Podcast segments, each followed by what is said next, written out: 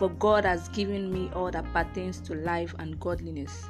For it is the blessings of the Lord that brings wealth, adding no sorrow to it.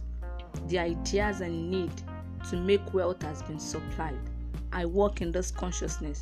I come into this understanding and I declare over my family and over our businesses that the days of striving are over.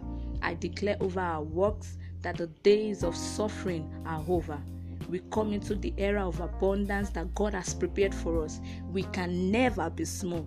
The hand of the Lord is upon us. The hand of the Lord is upon our works. The hand of the Lord is upon our businesses. The blessings of the Lord is upon us. We prosper even as our soul prospers. Lost years are restored. The works of our hands are blessed. The works of our hands are established. We follow the principles of the Lord. We make wealth the kingdom way and for the kingdom.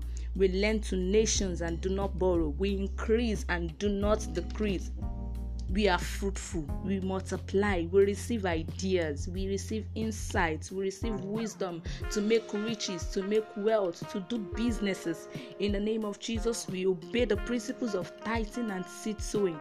We spread out to the right and to the left. Our tiniest seed begins to germinate our tiniest seeds begins to germinate. Our businesses our works bring unto us riches. Our businesses our works brings us to the presence of kings. We advance needs are met wealth is multiplied lives are imparted. The kingdom is established and god is glorified. Amen